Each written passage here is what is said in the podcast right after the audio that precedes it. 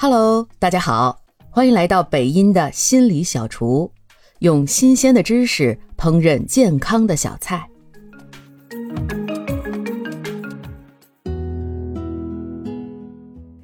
你是否有过这种经历？在结束一次对话后，感觉交流中有些不真诚的地方，心里很不舒服，但又说不出是哪里不舒服。这说明你有可能是被情感操纵了。情感操纵是指一个人试图强迫另一个人对自己的观察、观点和现实产生怀疑。简单的说，情感操纵就是操纵他人的现实。用现在时髦一点的话来说，相当于情感 PUA。如果你还在经历以下一些情况，就说明你可能正在被人情感操纵。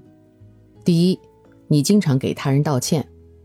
情感操纵的第一条就是让你感觉生而为人，你很抱歉。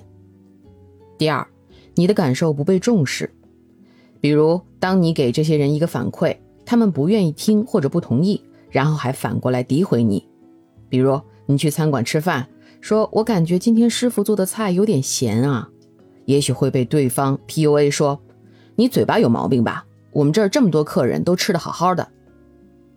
第三。会时常怀疑自己的感受，这个表现在有些人会时常说：“哎呀，我是不是太敏感了呀？是我的问题。”这个很可能会发生在那些具有高敏感天赋或者处于压力比较大的女性身上。这个时候就要注意，你的情感是独此一份的，任何人都没有你自己了解这种情绪的由来，不要怀疑自己。第四，你开始怀疑自己的价值。这种情况容易发生在和自己的老板或者伴侣间，甚至和父母之间。由于长期被他们指责或者批评，你已经把他们对你的评价当做了对自己的评价。第五，你会经常为他人的不良行为辩解。我们在亲密伴侣虐待中经常会看到这种情况，被虐待的人有时会为自己的虐待者行为辩解，甚至责怪自己。第六。你感觉很沮丧，但无法确定原因。